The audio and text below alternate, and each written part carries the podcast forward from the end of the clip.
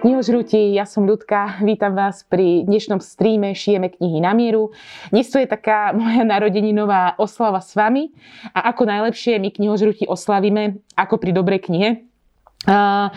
Rozhodla som sa, že vám pri príležitosti mojich narodenín uh, predstavím moju top desiatku, to znamená moje najobľúbenejšie knihy, uh, moje srdcovky. A musím sa priznať, že to naozaj nebolo ľahké vybrať, pretože pri množstve ktoré čítam a mne sa páči v priemere každá druhá kniha. Fakt som sa zapotila, kým som si vybrala túto desiatku. Ale rozhodla som sa, že sem zaradím knihy, ktoré ma nejakým spôsobom ovplyvnili, ku ktorým sa aj rada vraciam, ktoré najčastejšie odporúčam a ktoré mi tak najviac do môjho čitateľského, ale aj osobného života niečo dali. Budem veľmi rada za každú vašu nejakú otázku, nejaký dotaz, ak e, čokoľvek napíšete. Samozrejme na konci vyžrebujeme e, niekoho z vás, kto od nás získa nejakú zaujímavú knižnú e, cenu a odmenu. Asi poďme rovno na to, nebudeme zdržiavať, keďže chcem vám povedať fakt o všetkých desiatich knihách. E, čím začať? Asi začnem knihou, ktorú mám pred sebou. Ja som veľký milovník e, detektívok, kriminálok a samozrejme aj v mojej top desiatke nesmie chýbať Agatha Christie. E, konkrétne ja tu mám od nej moju najobľúbenejšiu knihu a neostal ani jeden. Každému ju odporúčam, aj tým, čo majú radi kriminálky, aj tým, čo moc kriminálky nečítajú, pretože je naozaj skvelá. Agatha Christie ma fascinuje ako osobnosť. Veľmi rada si o nej zistujem nejaké informácie. Prečítala som aj dve životopisné knihy od Agaty Christie. Určite vám odporúčam obe. Jedna prednedávno vyšla vo vydavateľstve Slovár v slovenskom jazyku a druhú napísala sama Agatha Christie a volá sa Môj životopis. Um, čo sa týka Agata eh, Christy je fenomenálna osobnosť, ona sa narodila proste vo viktoriánskej eh, dobe, eh, lenže už odmala sa ako keby odlišovalo od tých svojich vrstovníčok, nebola to malá krehká princeznička, ale bola to veľmi energická, energické dievča, skôr športovo založené, presne vždy vedela, za čím ide a nemala, nikdy ju nezaujímalo, čo od nej okolie očakáva, ale vždy si šla za tým, čo sama chcela dosiahnuť. Dokonca bola zasnúbená a e, zrušila zasnúbenie, pretože sa zamilovala do jedného dôstojníka, tuším bol pilot. A po pár týždňov známosti sa zobrali a mali spolu veľmi taký e, temperamentný vzťah a, a manželstvo, ktoré nedopadlo úplne dobre, pretože oni sa rozviedli. E, našiel si jej manžel, po ktorom aj má priezvisko Christy, manžel Milenku, a Christy, keď to zistila, pár dní predtým jej zomrela mama, tak veľmi zle túto informáciu zobrala. A práve tu nastáva také najväčšie mystérium jej života. A to je 10 dní, keď e, vlastne zmizla keď po nej pátrala celá Británia a nevedeli ju nájsť. V podstate do dnešného dňa sa celkom nevie, čo sa stalo a kde zmizla. Ona v tých svojich životopisoch e, to nejako tam načrtáva. Sú také dve také verzie. Jedna je, že e, ktorej aj ja sama asi tak verím najviac, že jednoducho mm, e, to nezobrala dobre tieto dve informácie, ťažko sa zmierovala so smrťou mamy a ešte ju opustili milovaný manžel kvôli Milenke. A, a z dôsledku toho stresu stratila pamäť Našli ju po desiatich dňoch v jednom penzióne, kde sa prihlásila pod priezviskom e, práve manželovej Milenky. No druhá taká konšpiračná teória tvrdí, že Agatha Christie e, chcela spáchať samovraždu a chcela to urobiť tak, aby to vyzeralo ako vražda a že vlastne za tou vraždou stojí práve jej manžel s Milenkou, ale to je len konšpiračná teória. A všetci fanúšikovia doktora Wu ja teda som nevidela ani jednu časť, ale niekde som sa dočítala, že v jednej e, časti je taká, opäť taká teória, že ona zmizla na 10 dní preto, pretože bojovala s mimozemšťanmi. Ak mám dobré informácie. Každopádne Agata je pojem a naozaj e, oprávnene ju označujú za kráľovnú detektívok, pretože to, čo ona má v tých, v tých svojich knihách, je neopakovateľné. Používa veľké množstvo postav. Ja sama, keď idem čítať Agatu Christy, tak sa priznám, že vždy s perom a s papierom v ruke, pretože si na začiatku vždy poznačím vlastne, kto je kto, aby som sa v tých postavách vyznala. E, stále alebo väčšinou knihy začínajú tým, že vám postupne tie postavy predstavuje a potom vlastne dojde k samotnému vyšetrovaniu. Vždy sú zaujímavé jednotlivé motívy tých postav a samozrejme to odhalenie vraha je vo väčšine prípadov šokujúce. Ja niekedy len s otvorenými ústami dočítavam tie konce, ako to ona vie zauzliť, ako to potom ona vie následne, následne rozviesť a, a vysvetliť, e, kto za tým je. Nechcem moc hovoriť do detailu, aby som vás nepripravila o nejaké zážitky z jej kníh, ale naozaj e, taká vražda v Orient Expresse alebo už táto kniha, ktorú mám pred sebou, ten, ten koniec je naozaj taký, že vám to vyrazí dých a neočakávate ho. Um, v roku 2015 v Anglicku urobili anketu, kde hlasovali aj čitatelia, aj rôzni iní spisovatelia o tom, ktorá z jej kníh je najlepšia. Inak taká zaujímavosť, David Sachet, e, známy herec, ktorý stvárňuje Erkula Poirota, zahlasoval za knihu e, Vraždy podľa abecedy, to je tiež jedna z mojich obľúbených od nej, ale do prvej trojky sa dostali e, práve už spomínaná vražda v Orient Expresse a vyhrala to kniha A neostal ani jeden, ktorá sa pôvodne aj v slovenskom jazyku, aj v českom volala 10 malých černoškov, ale v západnej Európe sa prijal korektnejší názov a neostal ani jeden. A ja, keď si ma, keby som išla niekde na opustený ostrov a mala si so sebou zobrať len jednu detektívku, tak určite by to bola táto kniha, pretože ju milujem.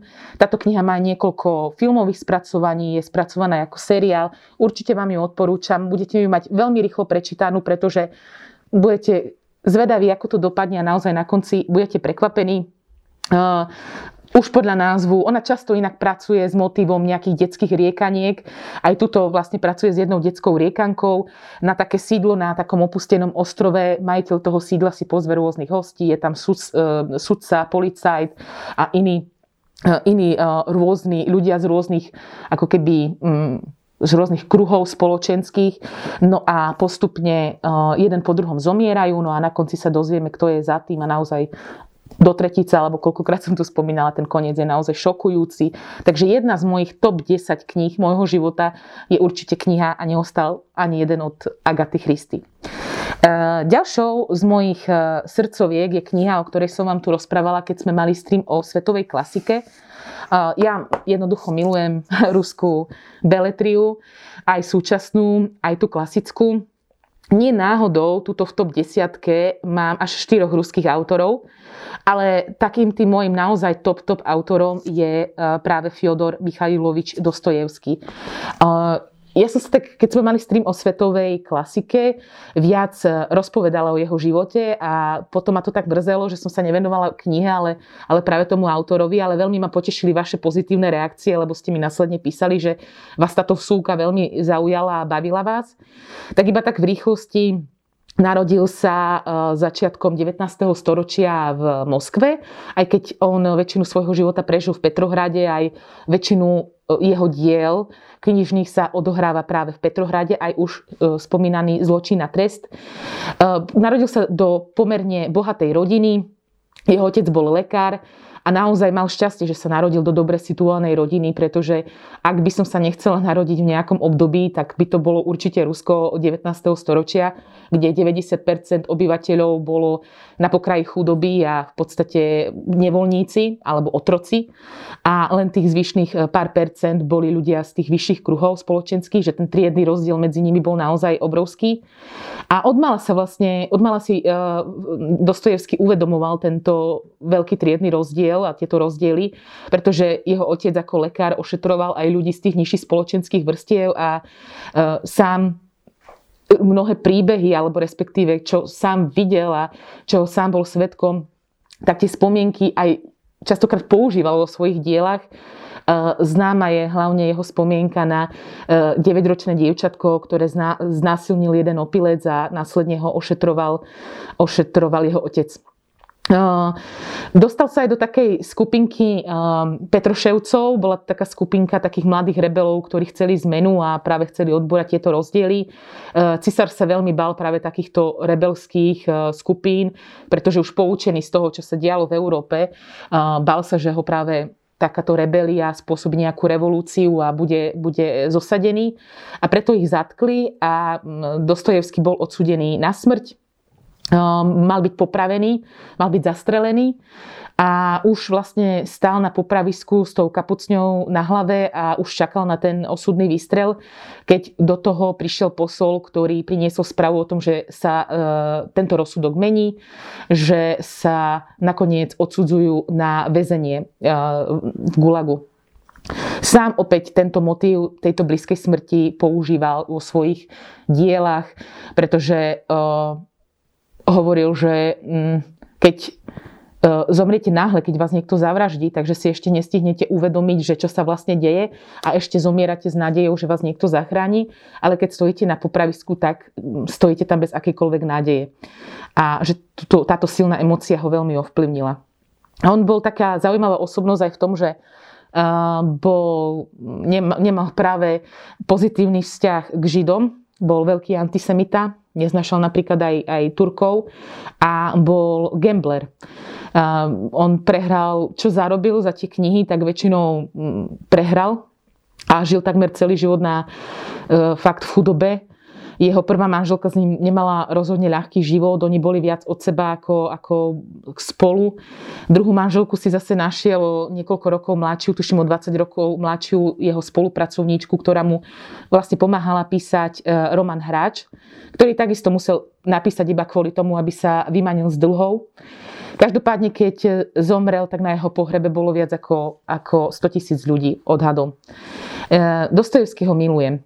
Viem, že jeho menom sa často oháňajú rôzni intelektuáli, aj žiaľ pseudointelektuáli. Ja sa neradím, dovolím si povedať, do jednej tých, z týchto skupín. Nie som literárny kritik, som iba človek, ktorý číta knihy, má rád knihy a ak sa mu nejaká kniha páči, tak to povie. A mne zločin a trest dal veľmi veľa. Pri čítaní tejto knihy som si uvedomila, že milujem literatúru a že chcem s knihami žiť, chcem s knihami tráviť každú svoju voľnú chvíľu a našťastie sa mi splnilo aj to, že nie len tie voľné chvíle trávim pri knihách, ale aj pracovné, čo je absolútne skvelé. A nebojte sa čítať klasiku, nemajte predsudky, čítajte aj Dostojevského. Nebudem vám tu rozprávať nejaký filozofický rozbor tejto knihy, lebo ako som už spomínala a opakujem, ne, necítim sa byť nejaká literárna kritička povolaná na to ísť do hĺbky a rozoberať to dielo. Môžem iba povedať, že proste myšlienka tohto diela je aktuálna aj dnes iba v krátkosti k, k deju, aj keď tu sú dôležité skôr iné veci ako dej v tejto knihe, tak mladý študent eh, Raskolníkov, študent práva, um, Ocitáme sa teda v Petrohrade, v takej polovici 19. storočia. Je chudobný, je z chudobných pomerov a kvôli tomu, že má nedostatok finančných prostriedkov, tak musí zanechať to štúdium.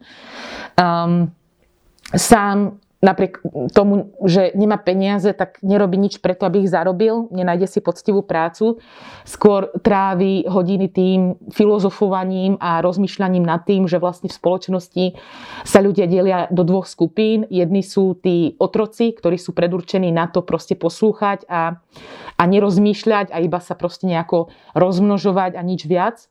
A druhí sú takí tí nadľudia, do ktorých aj on sa zaradil, ktorí uh, sú tí mysliteľia a oni v podstate majú právo rozhodovať, majú mm, dokonca stoja ako keby nad zákonom. A sám chcel skúsiť taký zvrátený experiment, že či on, ako sám sa zaradil do tej vyššej uh, skupiny, do tej lepšej skupiny, či mu prejde aj taký zločin, ako je vražda. A rozhodne sa teda, že e, to vyskúša a zavraždí jednu Mm, lichvašku, je to po česky um, jednu užerničku, ktorá je, ktorá je zlá a um, proste um, on si to tak, tak obhajuje, že, že je to zlý človek a nikomu chýbať nebude. Lenže on pri tej vražde mm, pokašle všetko, čo sa dá a spácha všetko len nedokonalý zločin, ale nechcem vám to nejako do detailu rozoberať, pretože nechcem vás obrať o ten zážitok, pretože tá, to momentálne sme v deji len niekde asi v polovici knihy a tá druhá polovica je kľúčová pre dej, tejto, pre dej tohto príbehu. Takže e, určite odporúčam vám, vám knihy od Dostojevského. Milujem takisto bratov Karamazovcov, e, ktorí mali byť akýmsi iba prologom k nejakej sérii kníh, ktoré žiaľ e, nestihol napísať, pretože e, zomrel. E, takže za mňa určite jedna z mojich životných kníh, kniha, na ktorú nedám dopustiť a k ktorej sa budem pravidelne vrácať, je určite Zločin na trest. Ďalšiu knihu, aby sme ostali pri ruských klasikoch, som vám už tu spomínala na týchto streamoch takisto. A je to Michail Bulgakov a jeho Majster a Margareta v takomto nádhernom vydaní vydavateľstva Slovar, do ktorého som sa zamilovala na prvý pohľad, keď, keď toto vydanie vyšlo. Majstera Margareta odporúčam tento román pre každého, kto nečíta klasiku a chcel by začať. Určite skúste e, Bulgakovú, Bulgakovú majstera Margaretu.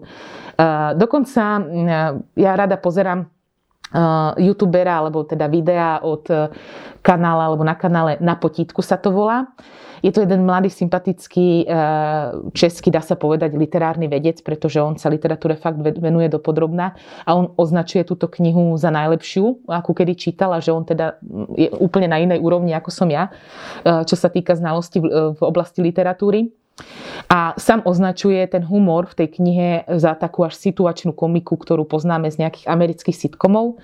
Eh, ja som sa pri niektorých, určite eh, pri niektorých scénach zasmiala, pousmiala. Neviem, či by som to úplne nazvala sitcomom. Každopádne ten humor je predkaný celou tou knihou, aj keď je to skôr taký humor eh, cez slzy. Opäť moja súka o autorovi Bulgakov, takisto jedna veľmi zvláštna osobnosť s veľmi zaujímavým životom opäť mal to šťastie, že sa narodil, narodil sa v Kieve do bohatšej rodiny, jeho otec bol profesor, sám sa však ale rozhodol, že vyštuduje, že bude lekár. Počas štúdia, počas štúdia sa zamiloval do Tatiany. Tatiana bola asi o 3 roky od neho mladšia, mali veľmi, veľmi vášnivý vzťah. Len jeho otco, jej otcovi sa to nepáčilo, pretože chcel pre dceru niekoho iného, niekoho lepšieho a dosť im bránil v tom vzťahu ale nezabránil. A nakoniec sa teda e, veľmi mladí e, zosobášili a ich vzťah bol teda naozaj veľmi turbulentný. E, keď vypukla prvá svetová vojna, tak Bulgakov ako lekár bol odvedený na frontu a ona išla s ním, Tatiana, ako kvázi jeho nejaká pomocníčka a pomáhala mu aj pri jednotlivých operačných zákrokoch. Zo začiatku jej bolo zle, odpadávala, ale stále stála pri ňom. Dokonca som sa niekde dočítala, že keď e, raz e, priviedli jednu ženu k pôrodu, on vôbec nevedel, čo má robiť, lebo on nebol moc skúsený lekár, tak ona mu z odbornej literatúry, z odbornej knihy čítala, ako má vlastne postupovať, aby, aby odrodili to dieťa. A on sa tam e, nakazil nejakou zvláštnou chorobou, tuším to bol záškrt, a zobral si na, ten, na, na, tú, na tú liečbu nejaký zvláštny liek, ktorý mu spôsobil veľmi vážnu alergickú reakciu. Takže on bol celý opuchnutý, mal obrovské bolesti, mal výražky po tele. A na to, aby tá bolesť odznela, tak si začal pichať morfium, až sa postupne na tom morfiu stal závislý. A už potom bral aj rôzne sírupy, ktoré obsahovali opiáty a tak, takže on absolútne tomu prepadol ale ona, Tatiana, jeho manželka, bola stále pri ňom, dokonca ho vyliečila z tejto závislosti a to tým, že mu pichala destilovanú vodu. A v podstate táto obdobie, alebo respektíve to, ako sa on z toho dostával a ako v podstate mm, tie, tie stavy toho Uh, bol, v tých stavoch bol veľmi nepríjemný, napadal ju slovne a zažila si s ním uh, peklo. Potom ako lekár, sa, ako lekár pôsobil aj počas občianskej vojny. Opäť Tatiana stala po jeho boku, tam sa zase týfom nakazil. Vždy bola pri ňom, dokonca som niekde čítala, že keď bývali v takom malom špinavom byte a on už chcel sa venovať teda tomu písaniu a tej literatúre, bola tam taká zima, že mu zahrievala prsty na rukách a na nohách, aby mohol písať. No ako tento vzťah? Dopadol tak, že si našiel milenku a svoju manželku opustil, rozviedli sa Našiel si jednu tanečničku, tuším, bola baletka, tuším, bola z Francúzska, alebo minimálne vedela francúzsky. takisto mu bola veľkou oporou, keď napísal svoje prvé dielo, alebo takú prvú novelu, ktorá mu vyšla v jednom časopise, tak tú novelu jej venoval a ten prvý výtlačok išiel odniesť práve tej svojej prvej manželke, ktorá bola z toho strašne nešťastná, že práve to venoval tej druhej manželke a nie jej, keď bola pri jeho boku v tých najťažších chvíľach. A vždy sa hovorí, že oni nejako, aj keď už spolu nežili, tak že to bola proste osudová láska. Častokrát sa špekuluje, že kto vlastne bola tá jeho marketka, Margaretka v, tý, v, tej, v tom románe, pretože ten román je z veľkej časti autobiografický a ten majster, to je vlastne Bulgakov, on sa ako keby do tej hlavnej postavy nejakým spôsobom stotožnil, alebo respektíve vložil. E, majster e, na začiatku tej knihy má 38 rokov a Bulgakov, keď začal písať túto knihu, tak mal takisto 38 rokov. Bulgakov sa aj potom opäť rozviedol, mal tretiu manželku, pri ktorej už dožil a e, on potom mal veľké problémy, mal roztrieštenú sklerózu a vlastne tento román písal niekoľko rokov a ešte keď robil nejaké úpravy a keď ho dokončoval, tak už bol slepý diktoval to práve tej svojej tretej manželke, pri ktorej aj pochovaný. E, Majstera Margareta je nadčasové dielo. E, častokrát dostávam otázku, že či, e, že či nám klasika niečo dá aj v súčasnosti. Určite áno. A práve táto kniha je tým dôkazom.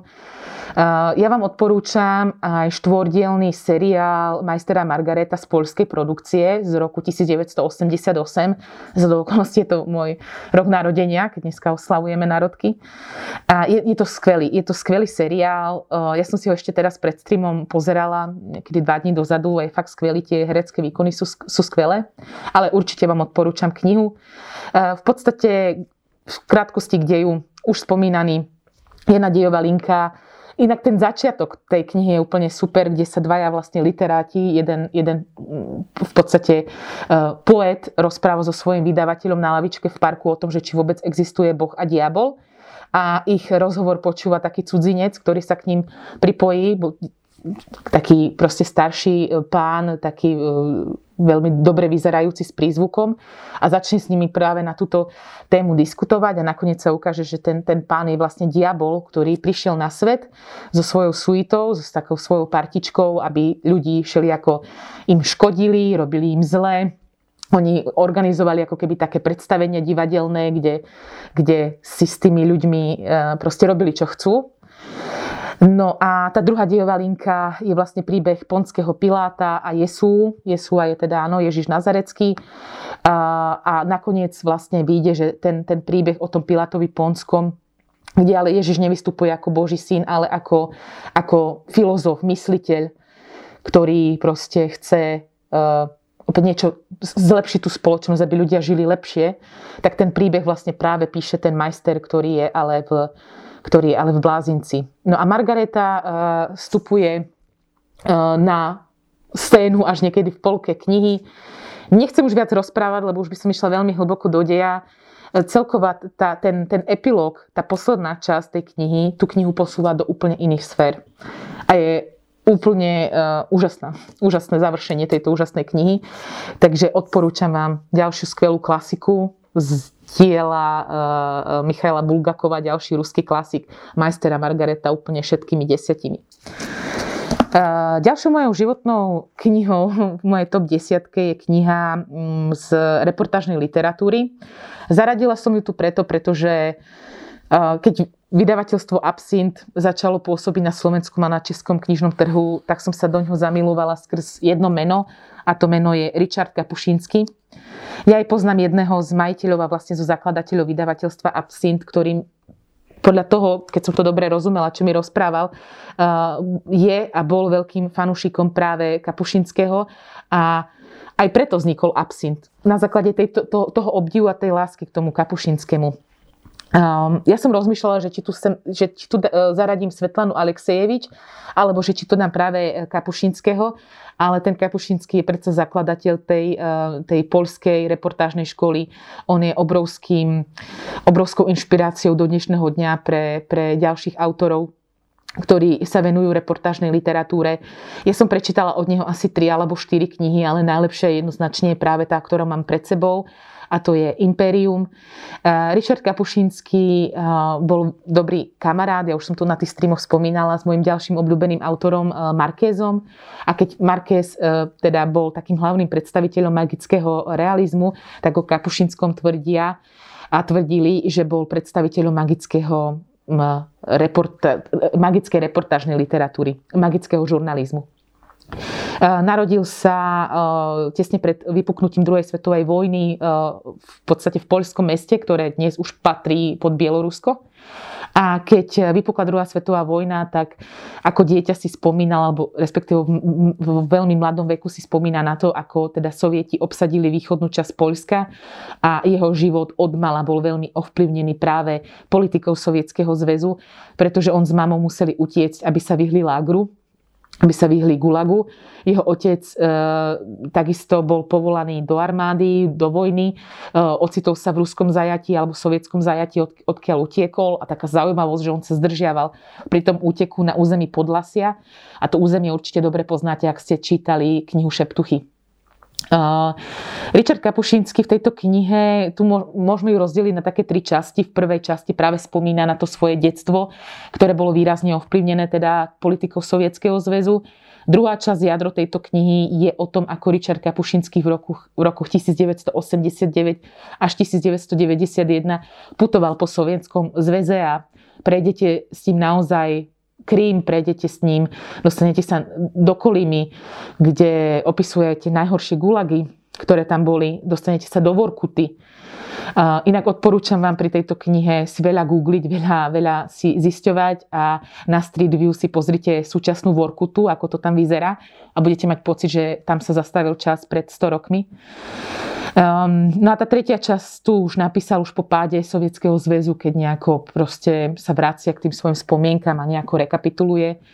Každopádne celú tú, celú tú knihu tá, tá kniha je veľmi subjektívna. Tam jednoducho cítite jeho, jeho názory, jeho postoje, ale on píše tak nádherne, že čítate reportáž, ale zároveň máte pocit, že čítate beletriu, pretože on píše priam, priam poetickým uh, spôsobom, poetickým štýlom, ktorý je jemu vlastný a povedala by som neopakovateľný.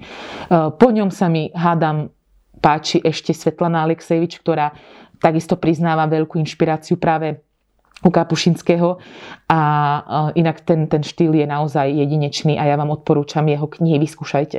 Vyskúšajte a najviac odporúčam e, knihu Imperium, ktorá patrí teda do tej mojej top desiatky. Ďalšiu knihu, ktorú tu mám a ktorú ste možno aj, aj čakali, je Irving, Irving Stone. Celkovo Irvinga Stonea milujem a jeho biografie čítať, to je, to je vždy zážitok. Ale toto, táto takmer tisícstranová bychlička je moja najobľúbenejšia. Je to agónia a extáza. A mne raz jedna moja kolegyňa povedala, že je agónia a extáza e, čítať túto knihu. A ja naozaj súhlasím. Určite viete, že ide o biografickú knihu Michelangela Buonarrotiho. Dostávame sa do 15. do 16. storočia, do Ríma, do Florencie. Ak máte radi rod Medici, a ja viem, že mnohí z vás majú, určite odporúčam túto knihu. Čo je na nej úžasné je, že nespoznávame Michelangela iba ako umelca a tú jeho umeleckú stránku jeho života, ale aj to, akým človekom bol. On bol veľmi veľký detailista, bol perfekcionista, žurnalista a bol posadnutý túžbou stať sa najlepším, byť proste uznávaný. A išiel doslova až cez mŕtvoly za týmto, pretože on, aby čo najlepšie stvárňoval svoje sochy a ľudské telo, tak on kradol ľudské mŕtvoly, pitval ich, aby do detailov pochopil, ako funguje e, ľudské telo, aby to vedel na ten svoj obraz alebo do tej svojej sochy preniesť. Ak poznáte jeho diela, tak musíte uznať, že sa mu to naozaj podarilo. Ja som mala to šťastie, že som naštívila Sixtínskú kaplnku a je to jeden z mojich najväčších životných zážitkov. On väčšinu, ten, ten strop tej Sixtínskej e, kaplnky maľoval tak, že on ležal a po ležiačky dlhé hodiny maľoval detaily a tá farba, ktorá bola vtedy vysokotoxická, mu kvapkala do tváre. O ňom sa inak hovorilo, že on bol inak veľmi uh, škaredý muž, že nebol moc pohľadný, ale aj napriek tomu mal obdiv dám. Uh, jedna jeho taká, v podstate taká, ako by som povedala, platonická láska bola práve z rodu Medici ale to už sa dočítate v tejto knihe.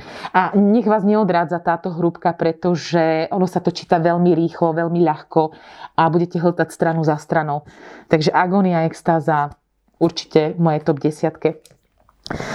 Um, Ďalšia kniha, ktorú mám tuto pred sebou a ktorú som tu vybrala preto, ja tu takmer na každom streame ospevujem moje skvelé kolegyne, ktoré sú rovnaké knihožrúdky ako ja. A včera som bola v Čaci pri mojej Irenke a Irenka práve, eh, ona je manažerka predajne Pantarej v Čaci, mi asi 5 rokov dozadu odporúčila eh, knihu od eh, Lizy C. Tajný vejar. Dovtedy ja som nejakú azijskú literatúru nevyhľadávala a už vôbec nie nejaké historické romány z prostredia Číny alebo Japonska. Ale túto knihu mi odporúčala s tým, že určite sa mi bude páčiť a mm, mala pravdu. A preto ju tu mám v top desiatke. Tajný VR tiež je to kniha, ktorú som vám už tu spomínala. Cez tú knihu sa prenesieme do Číny 19.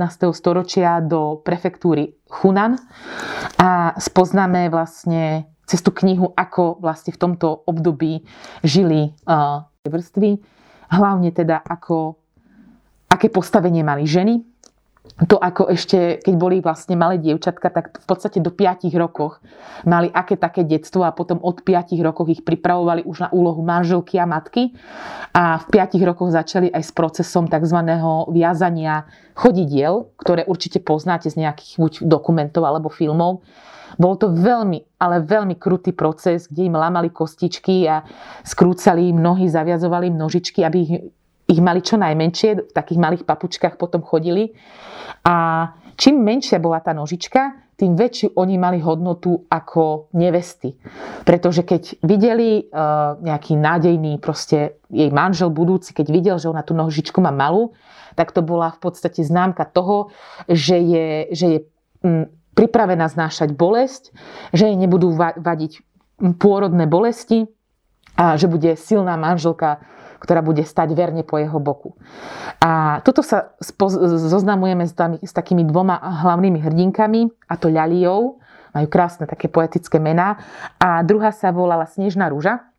Uh, tieto ženy, ako v podstate celý svoj, svoje detstvo sa pripravovali na to manželstvo, tak mali svoj tajný jazyk, ktorý prostredníctvom ktorého si dopisovali a ten jazyk nepoznali muži a podstate dopisovali si cez VR. Mali VR a do, to, do tých VR si zapisovali, zapisovali odkazy a ten VR si posielali a dokonca bola jedna ako keby, dneska by sme povedali, že dohadzovačka, ktorá dohadzovala a spájala tieto kamarátstva alebo tieto dievčiny z rôznych kútov Číny, dávala dokopy a potom si navzájom dopisovali cez ten VR. A tu spoznávame jedno, jeden nádherný, nádherný príbeh priateľstva, joj, takého zimobriavkového krásneho, takého, že ani Ferrante, aj Ferrante by sa začervenala, keby to čítala. Ja hovorím, že to je najkrajší príbeh o priateľstve, aké so, a medzi dvomi ženami, aké som kedy čítal, aké som kedy čítal. Je to príbeh, pri ktorom si poplačete, pri ktorom si tak od slasti, že čítate dobrú knihu, tak ochknete. Milujem tú knihu, milujem tú knihu a budem sa k nej vrácať, kým len budem vládať čítať a odporúčam vám ju. A Irenka, ďakujem, keď to pozeráš, že si mi poradila takýto fakt skvost, ktorý patrí do mojej top desiatky. Um, tuto vedľa už ste si asi všimli, Mám Izabel Allende, čo povedať, milujem magický realizmus. Nechcem nejako sa viac rozkecávať, pretože chystám ešte teraz v maji čisto stream iba o magickom realizme, pretože sa zaujímate a chcete ho. A ja som veľmi rada, že ho chcete. Uh, Izabela Allende je po Markézovi. Schválne som rozmýšľala, či tu dám Markéza alebo Allende, ale predsa tá Allende mám asi o kušťok viac, pretože mne sa veľmi páči opäť ako osobnosť. Uh, tiež jej, jej život uh, je veľmi pestrý je to veľmi silná žena, ktorá bojuje za práva žien a ona e, sa angažovala v OSN a v podstate e, v politike. A dokonca keď sa e, dostal, teraz si nespomínam na meno, ale čílsky prezident, no nespomínam si na meno, tak bola nežiaduca, musela opustiť krajinu, musela odísť do Venezuely, pretože sa nebala nahlas vysloviť svoje, svoje názory. No Mám veľmi rada jej knihy, ale každý, kto číta tie Allende, tak musíte uznať, že Dom duchov je proste skvost. A podľa mňa, a nemyslím si to len ja, lebo je to napísané aj tuto vzadu na knihe, je to jedno z najvýznamnejších uh, románov e, 20. storočia. Určite. A odporúčam ho opäť každému, preto ho tu mám. Je to uh, príbeh troch generácií rodiny, musím si uh, pozrieť ťahák, uh, Truebovcov. Uh, odohráva sa v roku 1926 až v roku 1973. Hlava, hlava rodiny Esteban je silný muž, je to muž, ktorý pevnou rukou vládne celej tej svojej rodine a svojou stižiadostivosťou to ďaleko dosia- dotiahne až v podstate do politiky. Jeho manželka ktorú veľmi miluje, je zase taká eterická bytosť, ktorá má ako keby nejaké nadprirodzené schopnosti. Tam je to magické v tej knihe a komunikuje aj s rôznymi akože, duchovnými bytostiami, ale nemusíte sa toho báť, pretože to do toho príbehu tak skvelo pasuje. A celý ten dej sa odohráva okolo ich v podstate vzťahu, okolo ich céry a následne jej vzťahov alebo vzťahu a potom následne ich vnúčky. Proste to je tak nádherná kniha. Určite odporúčam aj, aj film, kde tuším hrala, hral tam Antonio, Antonio Banderas, hrala tam aj Meryl Streepová, tuším jednu z hlavných postav. Film je rovnako skvelý, ale kniha je kniha ako isto viete. A Dom duchov je jedna z najlepších kníh, aké som kedy čítala. A keď som si pripravila tento stream, tak som si uvedomila, že to už bude nejakých možno aj 10 rokov, ako som ju čítala a že by sa patrilo si dať nejaký rereading a veľmi rada sa k nej opäť vrátim, pretože je to fakt nádherný, úžasný príbeh. Je tam plno postav, je tam láska, je tam zrada, je tam politika, je tam proste mierna, jemná erotika, je tam proste všetko, čo chcete od dobrej knihy mať. A aj veľa mužov čítalo túto knihu z môjho okolia a veľmi ju chválilo, takže nie je to čítanie, nie je to čítanie iba pre ženy. Ja som sa trošku bála, keď som ju začala čítať, že či to nebude nejaká červená knižnica, ale kdeže. Proste úžasná, úžasná kniha. Odporúčam Dom duchov aj iné knihy od Isabel Allende. Uh, ideme ďalej, ja to tak dneska dám jedným ťahom a potom prejdem už rovno k vašim otázkam. Uh, ďalšiu knihu, ktorú tu mám, ja som rozmýšľala, či tu dám Harper Lee, ale nakoniec som sa rozhodla, že predsa táto kniha sa mi páčila asi o čosi viac. A to je kniha Farbacitov od Catherine Stoketovej. Tiež som ju tu už mala raz na streame, ale moc na ňu nevyšiel čas. Určite ju možno budete poznať skôr pod názvom Čierno-biely svet, pretože pod takýmto názvom vyšla vo forme filmu táto kniha ma veľmi veľa naučila, veľmi veľa dala do života. A opäť ju odporúčam každému, pretože e, kniha na zavedie do 60. rokov 20. storočia do južnej časti Spojených štátov Ameriky, takže na juh americký, kde aj napriek tomu, že v 60. rokoch v Amerike už sa uvažovalo o tom, že sa bude teda lietať do vesmíru, kde veľmi proste tá spoločnosť pokročila a bola pokroková. No aj napriek tomu, že mm, proste boli tak ďaleko, tak na južnej, v južnej časti Ameriky ešte stále e, existovala obrovská, obrovská, obrovský rasizmus a obrovské rozdiely medzi tzv. bielými a čiernymi, e, kde ak sa narodila mm, žena ako afroameričanka, tak už vopred mala ten osud zapísaný, že bude pravdepodobne nejaká súška, alebo nejaká gazdina, alebo nejaká opatrovnička bielých detí z vyššej spoločnosti. A taká veľmi, taký veľmi závažný motív tej knihy je práve paradoxne toaleta alebo WC. Dosť sa tu v tej knihe rieši to, že proste bieli mali svoju toaletu a čierni museli mať svoju, pretože nemohli spolu chodiť na, na rovnaké veci, nemohli nakupovať v rovnakých obchodoch. Nemohlo sa stať, že do jednej lavici zasad, zasadne afroamerické dieťa a, a dieťa z bielej rodiny nechce sa vám veriť, že to boli fakt 60. roky, že to nebolo tak dávno a že tá segregácia bola obrovská, ale že obrovská, veľmi silná, až budete miestami nahnevaní. Ale na druhej strane tá kniha opäť je plná humoru, takého ironického, štipľavého, ako aké, akého, a, a, a, taký ten, ten druh humoru, ktorý ja mám osobne veľmi rada, aj vo filmoch, aj v knihách. E, hlavná postava Skeeter je 22-ročná mladá dáma, ktorá doštuduje na vysokej škole. Je opäť presne jedna z takých tej, z tej, z tej super top bohatej rodiny. Prichádza domov a jej mama je najviac nešťastná z toho, že ešte nie je vydatá, že, že nie je zasnúbená. No ju trápi skôr to, že nevie doma nájsť e, proste e, opatrovničku alebo gazdinu, ktorá ju vychovala, ktorá bola takisto afroameričanka, bola to veľmi múdra žena a aj počas štúdií si s ňou dopisovala. No a ona veľmi túži nie sa vydať a byť takouto presne takou hviezdičkou iba na oko, ako je napríklad jej mama alebo jej kamarátky, rovesničky, ale chce byť spisovateľkou.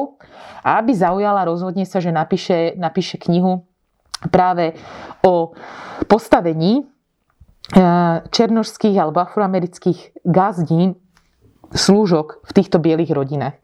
A preto osloví zo pár týchto gazdín, aby s ňou spolupracovali pri tej knihe. Tá kniha je vyrozprávaná v podstate z, z, z pohľadu troch hlavných postav, dve z nich sú teda tie gazdine.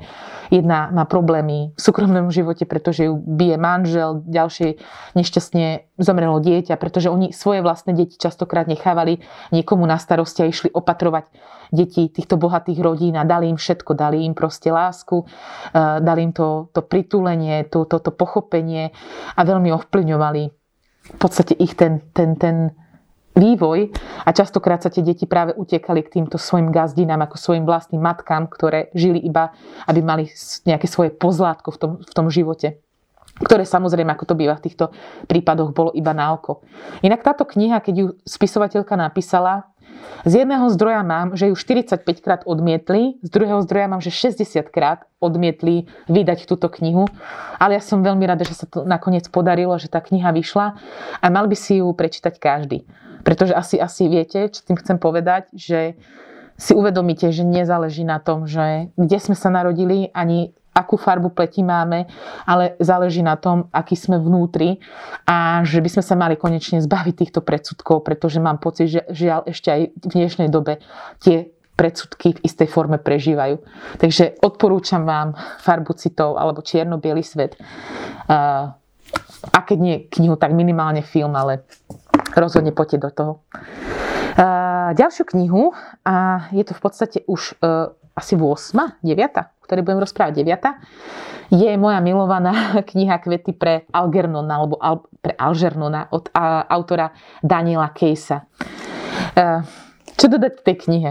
Opäť povinné čítanie pre každého, pre každého, pre tých, čo čítate, nečítate. To je tak opäť úžasná kniha, plná dôležitých myšlienok, plná silných myšlienok.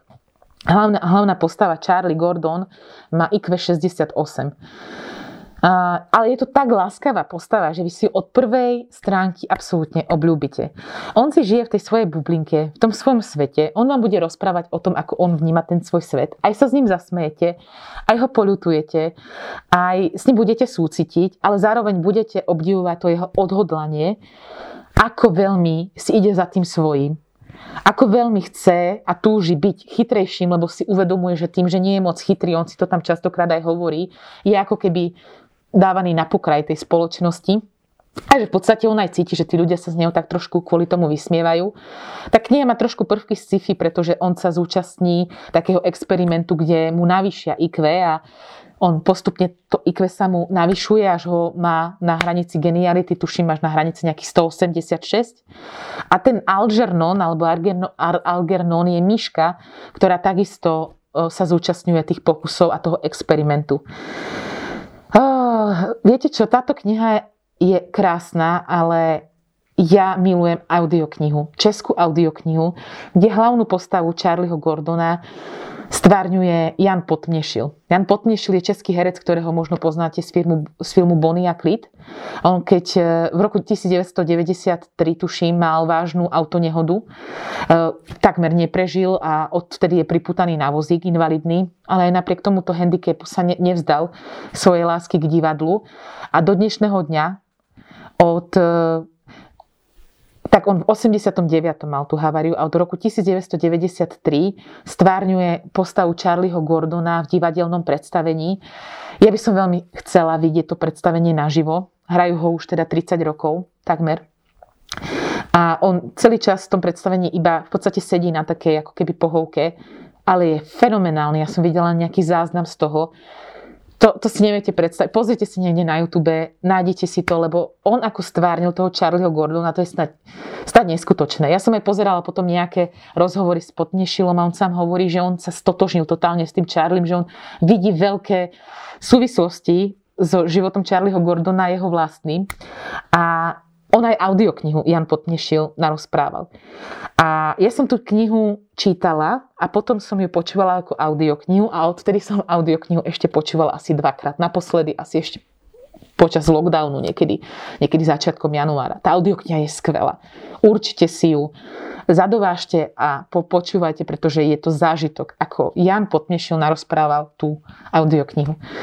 A Milujem tento príbeh. Je to, je to nádherné, opäť plné hlbokých myšlienok a toho, čo moja, moja múdra stará mama mi stále hovorila, že okolko múdrejším ľuďom sa žije ťažšie ako ľuďom, ktorí tak moc nerozmýšľajú. Niekto múdry raz povedal, že myslenie bolí a je to skutočne pravda. Pretože on, jemu sa síce to IQ navýšilo, ale šťastne mu to neprinieslo, ale viac sa dozviete v tej knihe. Odporúčam. No a finish. Uh, Najťažšie bolo vybrať desiatú knihu, pretože mala som asi nejakých 20 adeptov, koho dám na tú desiatú priečku. Potom som sa rozhodla, že aby to bolo aby to vystihovalo to, čo ja rada čítam, musí to byť kniha z druhej svetovej vojny a musí to byť kniha o holokauste.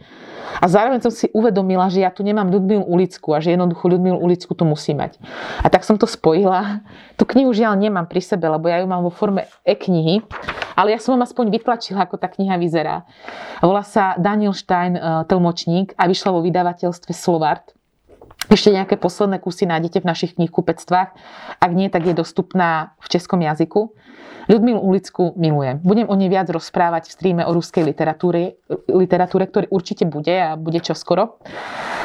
Ľudmila Ulická sa tu inšpirovala skutočným príbehom Osvalda Rufejsena. Osvald sa narodil ako polský žid a keď vypukla druhá svetová vojna, tak on v podstate konvertoval na kresťanstvo, dokonca sa stal mníchom a pracoval pre gestapo v jednom bieloruskom meste ako tlmočník.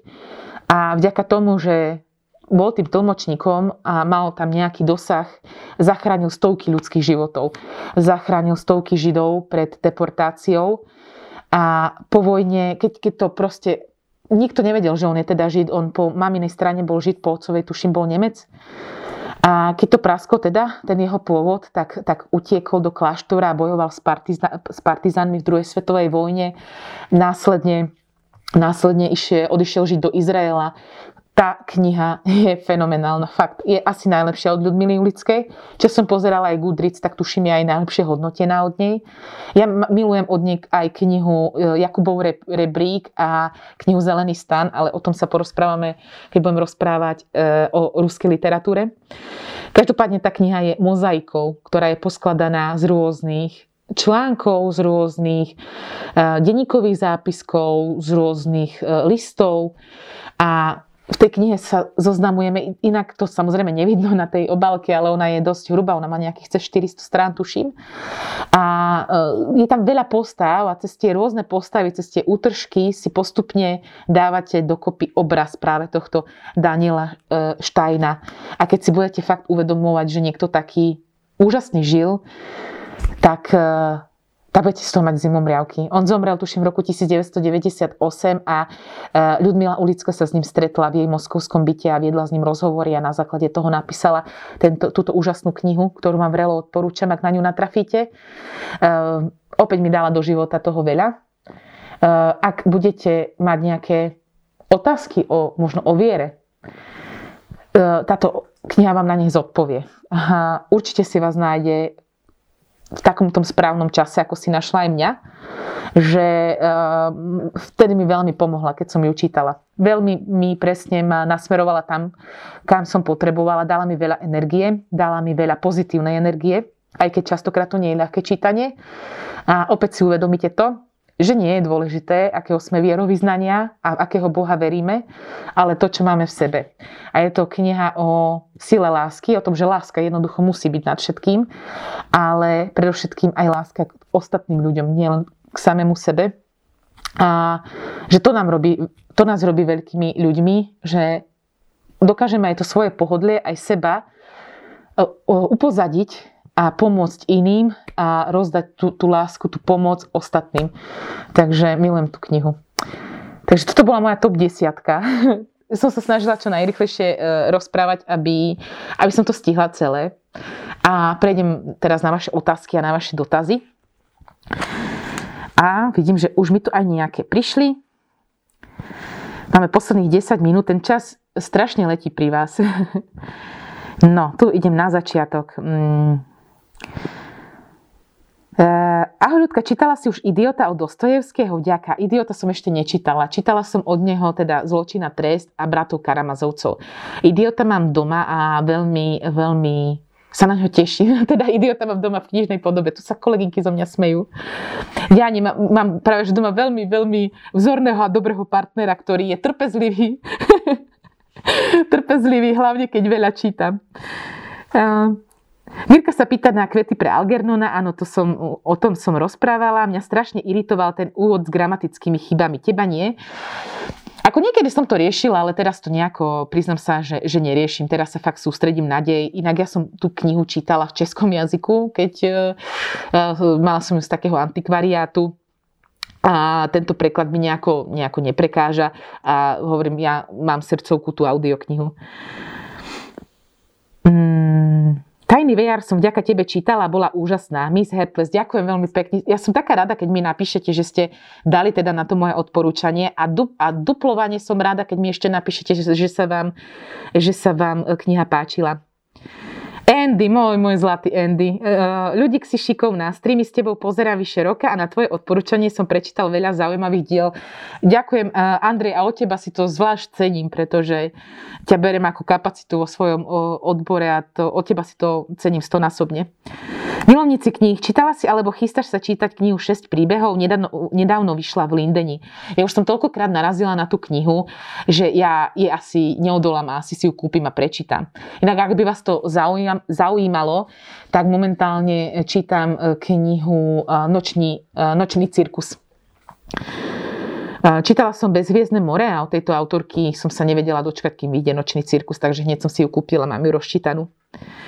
Marika, samozrejme, prajem všetko len to najlepšie a najkrajšie k narodeninám. A ďakujem, že vás máme. Ó, ďakujem vám veľmi pekne. Ďakujem vám, mám plnú knižnicu. Ďakujem veľmi pekne za, za blahoželania. Chystáš sa na nového Ficeka? Samozrejme. Auris, počula som, že vraj to je riadna pecka a hneď ako sa dostane mi do rúk, hneď idem na to. Ficeka ja milujem. Ako si predstavuješ ideálny narodeninový deň? Ako oslavuješ s priateľmi s knihou v ruke? No ja som mala teraz veľmi taký fakt ja som mala narodeniny v nedeľu a trávila som ho s mojim e, životným partnerom a s mojim, zároveň on je aj môj najlepší kamarát a neviem si predstaviť ideálnejší deň, ako stráviť ho práve s ním. A strávili sme ho v pohode s našimi dvomi psíkmi. Jediné, čo mi tam chýbala, bola moja najbližšia rodina, moja úžasná mamička a môj brat, ktorí mi pripravili ale aj na diálku, pretože oni sú na východe momentálne. Najkrajší dar, narodeninový darček, pretože ja už som roky túžila po starom písacom stroji a oni mi poslali stroj, nejaký Remington z roku 1933, pretože ja som oslavila teda 33. narodeniny. A nádherný proste starožitný kúsok. Ja som úplne sa rozcítila, rozplakala. To bol môj najkrajší narodeninový darček za dlhé, dlhé obdobie. Takže ja som tie narodeniny strávila asi tak, ako som chcela. Bolo to veľmi príjemné. Pozerali sme si nejaké filmy, samozrejme potom som začala čítať, boli pri nás naši psíkovia a bolo to veľmi, veľmi milé a celý deň som sa vytešovalo, pretože mi chodili rôzne blahoželania spomenuli si na mňa aj z práce, moje, moje kolegyňa, mňa to tak vždy poteší, keď si na, na mňa niekto spomenie a mi napíše. Janka Homolová sa ma pýta, či mám tu aj niečo z témou holokaustu. Tak áno, Daniel Stein tlmočník, aj keď to nie je taká tá typická kniha holokaustová, ale určite do tej, ak by som tú top 10 mala rozšíriť ešte o nejakých 10 kníh, tak rozhodne by tam bolo Mengeleho dievča. Ja som aj dosť rozmýšľala, že ho sem zaradím, pretože je to výborná kniha. A rozhodne by tu bol aj najmladší dospelý s, keď sa bavíme o holokauste, čo Dante nevidel, úžasná kniha. Ak utekol som zo Svienčimu, ďalšia skvelá kniha, byl som Mengeleho asistentem. Mám veľa obľúbených kníh o, tomto, o tejto neľahkej téme. Som zvedavá, čo povieš na Irvinga Stona. Irvinga Stona milujem, ja milujem jeho knihy. Podľa mňa on proste tie biografie píše najlepšie, ako sa dá. Zase sa ma pýtate na idiota. Čo poviem na idiota? Poviem vám, keď prečítam. Ale počúvam na neho same chvály, kto ho čítal, tak mi ho odporúčal. Um, Ľudka, na základe tvojich streamov som motivovaná čítať aj také žánre, ktoré som dosiaľ nečítala. To je skvelé. To bolo aj, v podstate, to je môjim cieľom, aby ste prekračovali nejaké tie komfortné zóny a ja ich vďaka vám pre, e, prekračujem. Preto som čítala 365 dní a som plná emócií, ale nechcem si túto slavnostnú chvíľku, chvíľku e, ničiť a rušiť. O, o tej knihe vám niekedy do budúcna porozprávam. A vďaka vám čítam aj fantasy viac a sci-fi, takže tak navzájom sa motivujeme. Uh, ahoj ľudka, ak by dnes mohla byť 11. top kniha od slovenského autora, čo by to bolo? Asi som už spomenula, bolo by to Mengeleho dievča jednoznačne. Ak by som teda nemohla tam dať Mengelho dievča, tak by to bola kniha Anielska zem od Hany Zelínovej. Alebo Alžbetin dvor, neviem. Ale bola by tam Hanna Zelínová. A keby to mal byť muž, tak by to bol, tak by to bolo asi legenda o jazyku, alebo mm, stalo sa 1. septembra. Ránkou teda by to bol. Hmm. Ahoj ľudka, ak by si mala možnosť ísť na kávu s jednou postavou z týchto kníh, ktoré dnes spomínaš, koho by si si vybrala? Uh, ako na kávu by som išla rozhodne s hrdinkami kníh Farba citov, pretože mali skvelý humor a určite by sme si rozumeli. A no neviem. A veľa otázok by som mala na Kapušinského, žiaľ už nie je medzi nami. Ale asi, asi, asi s hrdinkami z farbicitov, pretože mi veľmi proste charakterovo sadli. E, zbožňujem e, Irvinga, Ivanka píše, mojou naj je smet po živote. Vincenta som si e, tak zamilovala, že malujem obraz slnečnice. Wow. Ja som bola v Paríži a bola som v Múze de Orsay a videla som naživo tie jeho obrazy a bolo to proste úžasné. A včera som si kúpila v Čaci knihu Ja Vincent a veľmi sa na ňu teším. Má veľmi dobré hodnotenia. Aký žáner je tvoj najobľúbenejší? E, keď som, keby ste sa ma opýtali 2 roky, 3 roky dozadu, povedala by som vám, že detektívky, e, thrillery. Dnes vám hovorím, že svetová literatúra, tak vo všeobecnosti. A dúfam, že o 5 rokov vám poviem, že klasika. Čítala si kaviareň v Kodani, mám ju doma kúpenú, lebo mi ju poradila aj kolegynka, ale ešte som ju nečítala. Ktorú z kníh na stole si čítala viackrát? No skoro všetky. Tajný vejar, Kvety pre Algerno, na to som už spomínala. A ostatné by som chcela prečítať ešte viackrát. A, a neostal ani jeden uh, som čítala viackrát. Ľudka, mňa by zaujímalo, že aká kniha ťa priviedla k čítaniu. Bola to môj Macik kniha, to bola moja prvá kniha, ktorú, ktorú mám. A, môj Macík, potom to boli Maťko a Kupko, kniha, ktorú som milovala. Potom to bola kniha, kde boli skôr akože poézia alebo básne Jan Andel Klásky. Potom to bola Pipi Dlhá Pančucha, celkovo Lingrenová a Emil. No a Tomás Brezina, keď som bola decko, milovala som sedem labiek za peny, pretože už tam sa vo mne prejavilo to, že milujem proste aj zvieratá, aj knihy. Takže e, Tomás Brezina, sedem labiek za peny, no a potom samozrejme Harry Potter a tak to už išlo. Ale moja mama veľa čítala, moja babka veľa čítala, my sme mali doma stále plno kníh, takže to bola otázka času, kedy tomu prepadnem aj ja. No, výhercom sa stáva, ja sa ospravedlňujem, nestihla som všetky otázky, Zara Hider. A vyhráva od nás Zarka knihu Majstera Margareta, keďže hovorím, že by si ju mal prečítať každý. Takéto prekvapenie aj pre mňa, aj pre vás na konci moje skvelé kolegynky. Ďakujem vám veľmi pekne za pozornosť. Bola to úžasná hodinka strávená spolu s vami. O týždeň sa vidíme pri ďalšom streame. Budem sa venovať francúzskej literatúre. Veľmi sa na vás teším. Čítajte a majte sa krásne. A ďakujem vám.